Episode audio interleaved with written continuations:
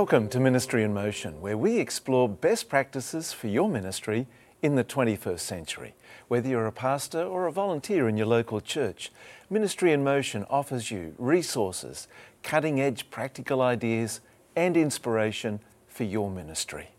Our topic today is growing youth and young adults through Bible study, and our very special guest is Andrea Jakobsons. Andrea, welcome to Ministry in Motion. Thank you. Now, just tell us a little about the context of your ministry and where you're doing youth ministry and Bible study with young adults. Well, um, at this point, I am a youth pastor at the Spencerville Church, mm-hmm. and I have about 50, 60 youth um, that I'm responsible for at the church. Um, there is, of course, Spencerville Church, Spencerville School that has a, a, lot more youth, and so I get to interact with them as well. And I have a Bible study that happens every other Sabbath afternoon. And then, of course, we do Bible studies when we do Sabbath school programs. But uh, in the last three years, I also taught at Andrews Academy, and we did Bible study in the classroom. Terrific.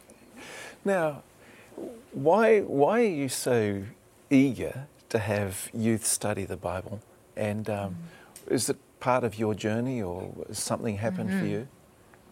Um, well, I grew up as the daughter of a pastor, and both of my parents were very much into the Word of God.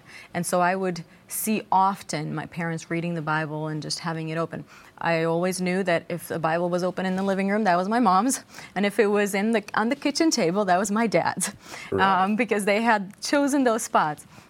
And so, and um, I also come from a legacy of grandparents who were very much into the Word of God, and so I grew up kind of loving the Word of God just from seeing it around me. But it wasn't until I went into the seminary and I studied in the seminary and I was actually learning how to really study that I realized, wow, the Bible is amazing. And there's so much that I had been missing out on. And there were especially two people who made a huge impact in how I now study the Bible, and that was Dr. Doukhan, who was an Old Testament professor, and then a doctoral student at that time who only taught one class, and or at least one class that I took from him. And um, that is Chris Vogel, and I'm not really sure where he's at right now. I don't know whether he uh, he's finished already. He's working as a pastor, but um, he kind of did similar things to what Dr. Doukhan did, and he made us read each passage that we were studying ten times. So we couldn't actually talk about it or do anything with it until we had read it 10 times. And then we had to look for a structure that's in the passage and for key words that were within it. And then we could start to come up with what does this passage actually say? Mm. Um, and at that time, that's when I made a commitment to myself, and I and I just told myself, you know, this is what I need to do. Uh, youth and young people shouldn't wait until they're in the seminary because the majority of them will not be there, and they should have those tools before to be able to see how amazing the Bible actually is. Mm. Well, you've, you've led us very neatly. So, how do you actually teach, and uh, what, what methods do you use to teach youth and young adults the Bible? Well, I, I teach them those tools, the tools that I, that I learned. Mm-hmm. But I kind of go um, with this methodology, or, or the way I think of it is I think that there are two ways to teach the Bible, two approaches. One is the scriptural way, where you just take a passage and then you talk about that and then come up with applications from the passage. And then there's the topical way where you choose, let's say, forgiveness or relationships, and then you choose to, you choose verses that fit within those within that topic. And I think that they both have their place. They're both important, and they should work together. Um, but I do believe that if we were to err on one side or the other, if you could err, mm-hmm. um, I believe that it should be on the scriptural side where we should teach the, the scripture more rather than just a topic. But I do believe that within our church, we have kind of swung the other way and we teach more of the topics than the actual scripture. And I found many youth who tell me, you know, if I ask them, okay, piece, put these things together, it's, it's as if like they have these pieces of the puzzle right around them, but they can't actually grab them and put, and put the puzzle together because it's kind of disjointed because they hear about, okay, well, this is prophecy from Daniel and Revelation, but it's taken from different parts of Daniel and Revelation. There is not a continuous picture that they get of Daniel and Revelation. And so that's where I believe that we need to be going back to that scriptural side and actually teaching youth okay, let's go chapter by chapter mm-hmm. and lead them through so they know, oh, this is what it's actually saying and this is what it means in context. Mm. Now, is there a particular translation that you advocate that you think is the best and would encourage uh, young people to, to Mm-hmm. To, to, gravitate towards? Good question. Um, I, you know, I tell them if you're going to do study the Bible for yourself, you can read any any version that you'd like. But if you actually want to do real Bible study and want to be able to compare as close as possible to what was really said, then you should either go with the New King James Version or just because the New King James Version is just in a more modern modern language than the Old King James Version, mm-hmm. or the ESV or the NASV. And the ESV, what does that stand That's for? That's the uh, English Standard Version or right. the New American Standard Version. Okay. And which are the closest to the actual to the original. And I tell them every author is very intentional with the way they have written things. And so if you are going to really study, you have to know what was really said. And many times in the English translations, they take the repetitions out because they feel like, well, in, in the English language, the more repetitions you use, the more some you can't speak English right, right? But in the Hebrew language or in the Greek language, especially in the Hebrew language, the repetitions have a meaning. And so those are preserved in, in these translations better mm-hmm. than in some of the others. Right, okay. And just looking at the function and the how and that type of thing a little further, do you, do you encourage the, the, the youth and the young, young adults to bring a, a hard copy paper version or an electronic or and to, to mark their Bibles? Mm-hmm. Um, Talk us through that process just briefly. So I do both. I realize that although I absolutely love the Bible and like marking it, I know some of the youth are used to actually marking it digitally mm-hmm. or on, you know, online, and I believe that that's that's okay. I do at some points I will tell them, you know, right now we can you can only use a hard copy, and I want you to actually find things, but I don't always require that uh, because we we're in a different generation. I still think of myself as young, but I realize the gener there is a generation gap. Yeah. And so they are used to more of the electronic than I am, and I think it's okay, but they should also be exposed to both. Mm, yeah, exactly. All right, growing youth and young, adults mm-hmm. through Bible study, this is such a significant topic, mm. particularly in this day and age for our youth today. We're so pleased that you're here. We want to explore more of this topic with you.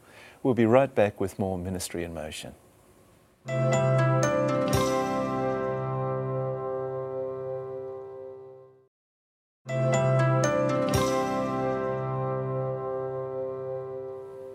Welcome back to Ministry in Motion. Our topic today is growing youth and young adults through Bible study, and our guest is Andrea Jakobson. Now, Andrea, it's very clear that you, you love the Bible. How does that impact your appreciation for the Jesus of the Bible? Mm. I, I believe that the more youth study the Bible, the more their, their love for Jesus actually grows. Mm-hmm and that's what real that's what happened to me. And the more i studied the, the deeper truths of the bible and i saw oh um, this is who god really is. I mean when he gives his he, he makes himself the lamb for the sacrifices. You know as you're studying the sanctuary doctrine and you're looking more into it the more i realized wow god is an amazing god. And that's where i think that if we don't get the youth into the deeper study of the Bible. And we just talk about, okay, this is the topic we're going to talk about. Instead of actually having them dig deeper, they miss out on that. They miss out on discovering who God is through Scripture as they're reading it. Mm. And I had, um, in last year, we studied Old Testament prophets in one of my Bible classes. And we studied the book of Hosea and they for the first time for many of them they had never even heard of hosea. And they were saying you know wow this is an incredible story of Hosea marrying a prostitute and then she leaves them with him with three kids. And then eventually at the end he goes and he buys her with for for everything that he has mm. right? He gives everything for her.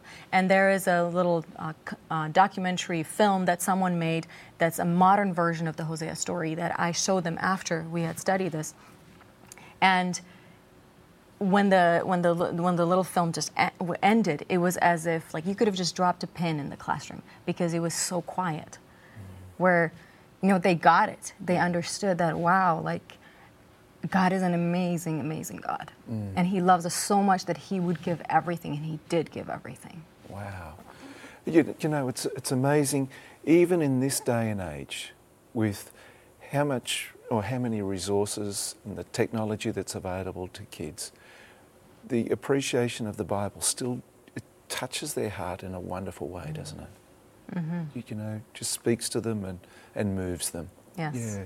Now, what about the, the those who are teaching the Bible to young mm. people? What would you say they need to do? Mm. I believe that they need to make sure that they are themselves spending time in the Word of God. Okay. It is not enough to just say, oh, well, I'm teaching Sabbath school tomorrow, so Friday night I need to just really do something and just cram and figure this out. Because the youth can tell if you don't really have time for the Word of God throughout the week and then you're just kind of trying to teach them something on the day of. And so I think that, well, what I do is I you know, I, I, took the time to actually learn how to study the Bible, and, and that's what I would encourage everyone to do. Take the time to, to learn tools for yourself that you can use. Find gems in the Word of God that you can share with them, where you can just say, Oh, this is so cool, look at this. Because as soon as they see that you're excited about it, they'll be excited about it. And they want to know, okay, what is it that you found that's so cool that you think is so amazing? And they, they will look at it and they, they'll say the same thing wow, this is really awesome, you know, and we learned something new. Um, so I believe that you need to take the time to study it for yourself so that you know you can find those things. So you always know more than what they do. Mm-hmm. and i think that we should always especially by the time we get to the high school age we need to bring them more than what they have heard all the way through in middle school. You know by the time they're in high school there needs to be more. It cannot just be let's read this passage and then let's answer these questions because that's what they have always done and if that's the same thing they're doing again now in high school, they start getting bored with it. Yeah. And that's why I think we need to bring more. We need to know more so that we can show them more and that they can actually see, oh, yeah, there is beauty in this and there's so much amazing stuff I can discover. I can actually be a detective going through the Word of God and find things, pull things out for me. Mm-hmm. So let, let me ask you, what, what's your typical personal practice with exploring God's Word? Mm. Well, I like to do at least an hour of just spending time with God. I sometimes have different versions of the Bible that I compare and I'll read them. I like to also read Ellen White's commentaries on the, the different passages that I read. There's a there's an amazing Bible out there. Um, it's the Old King James Version that has Ellen White's comments. Mm-hmm. And I, I love reading those comments after I read something from the Word of God because it gives me an extra uh, something to, to think about. Yeah. Um, and I, I find now that even if I spend an hour, it's not enough. Mm. I just I just realize, wow, I really really would like more, but I can't do more because I need to go do this or that, and I need to be at work, and I need to be at this meeting. Um, and the more you do this, the more you you just find yourself, wow, there's so much more I want to do. I want to study. Yeah. And do you use concordances and that type of yes, thing? Yes, yes. Well? I definitely I use commentaries and I teach youth to also use commentaries. Mm-hmm. And I've had several of, of the youth as you know as, as, I've been teaching, they would say, "Wow, we never realized you can actually go to a commentary and find things." And they would just be amazed. They would be sitting there reading some of these things and figuring out, learning new things. Yeah. Now, let's come on to the Bible itself. And let's come back to the, the method that you appreciate the most, and that's looking at the passage in its context. Mm-hmm. All right. Where you're introducing it to the youth for the first time, where, how do you introduce it and where do you start? So I always tell them that the authors are very intentional, right? And I think I already mentioned this mm-hmm. that every word that's written has has a meaning. And um, just a couple weeks ago, we were in a, doing the Bible study, and we were going through a genealogy in Genesis chapter five, I believe it is. Okay. And there is a repetition of, and you know, this person lived and he died, and then this person had this son and he died, and this person had this son and he died, And it's one of those things where youth would just look at it, or any person really would look at it and just think, wow, this is so boring. And why are we reading just this person had this person and he died? Just a list of dates. yes. Yeah. Yes. And so I was telling them, you know, there is something really important about this because this is the only genealogy that has he died. All the rest of them do not say, and he died, because why would you say that, right? In reality, we know they died. They're not alive. Um, and so, but there is something very different about that genealogy because there is one person within that genealogy that did not die, and that's Enoch. Mm-hmm. And so his story is with just stuck within that, as if for us to notice, hey, notice there is eternal life, there is more. And at that time, I was telling them, you know, people, people were kind of worried that there is nothing more, that really you just die, mm. and that's it. And God said, no, there is more. There is, there is someone who I took to took to heaven, and so there is eternal life. Um, and so I, I tell them all these different things where I want them to notice that each one of those are important. Fantastic. A practical, real life example. Thanks, Andrea. We'll be right back with more Ministry in Motion.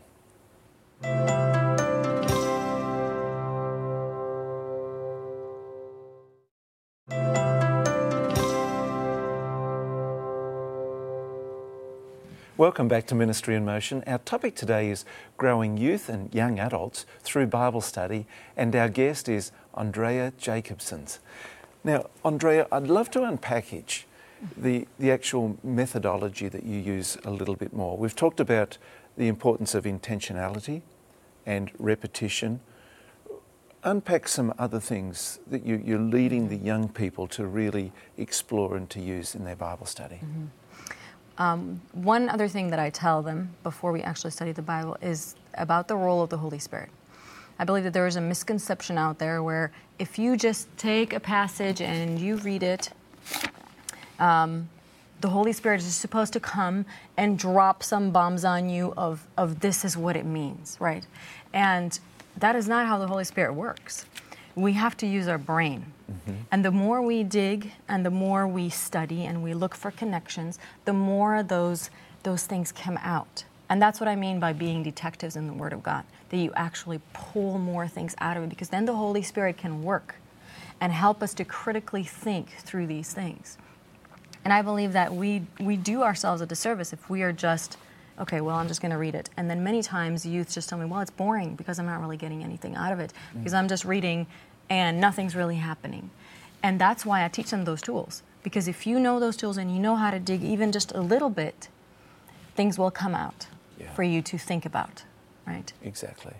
Um, so I tell them that. I tell them, okay, it's very intentional, the role of the Holy Spirit. And then I start teaching them specifically to, things to look for. So, for example, if we are, um, like a couple of weeks ago, we were in Daniel chapter 3, which is where Nebuchadnezzar builds the statue and then he forces everyone to come um, And bow down. Yes, to come and bow down.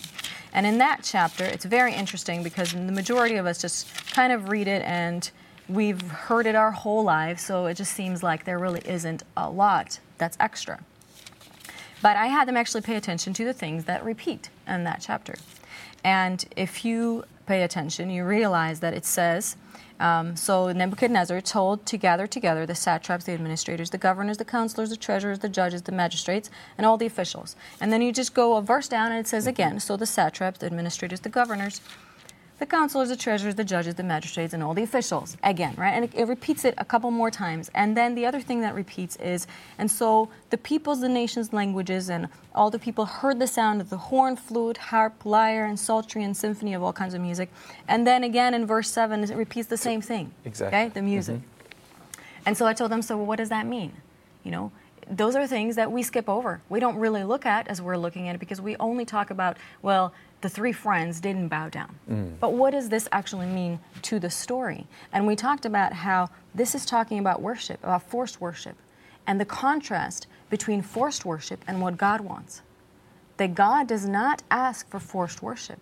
He wants the kind of worship where we willingly and with, with love do that. Mm. And that's the huge contrast in the story where that's what the three guys do. They are doing this out of love for God. It has nothing to do, and they're even willing to die for it. Yeah. yeah. Whereas these guys are forced to worship. And it just shows this mechanical worship that's going on in this chapter. Mm-hmm. Right? So that's one of so one of those things I, I want them to keep looking for is those repetitions, things that have that show meaning.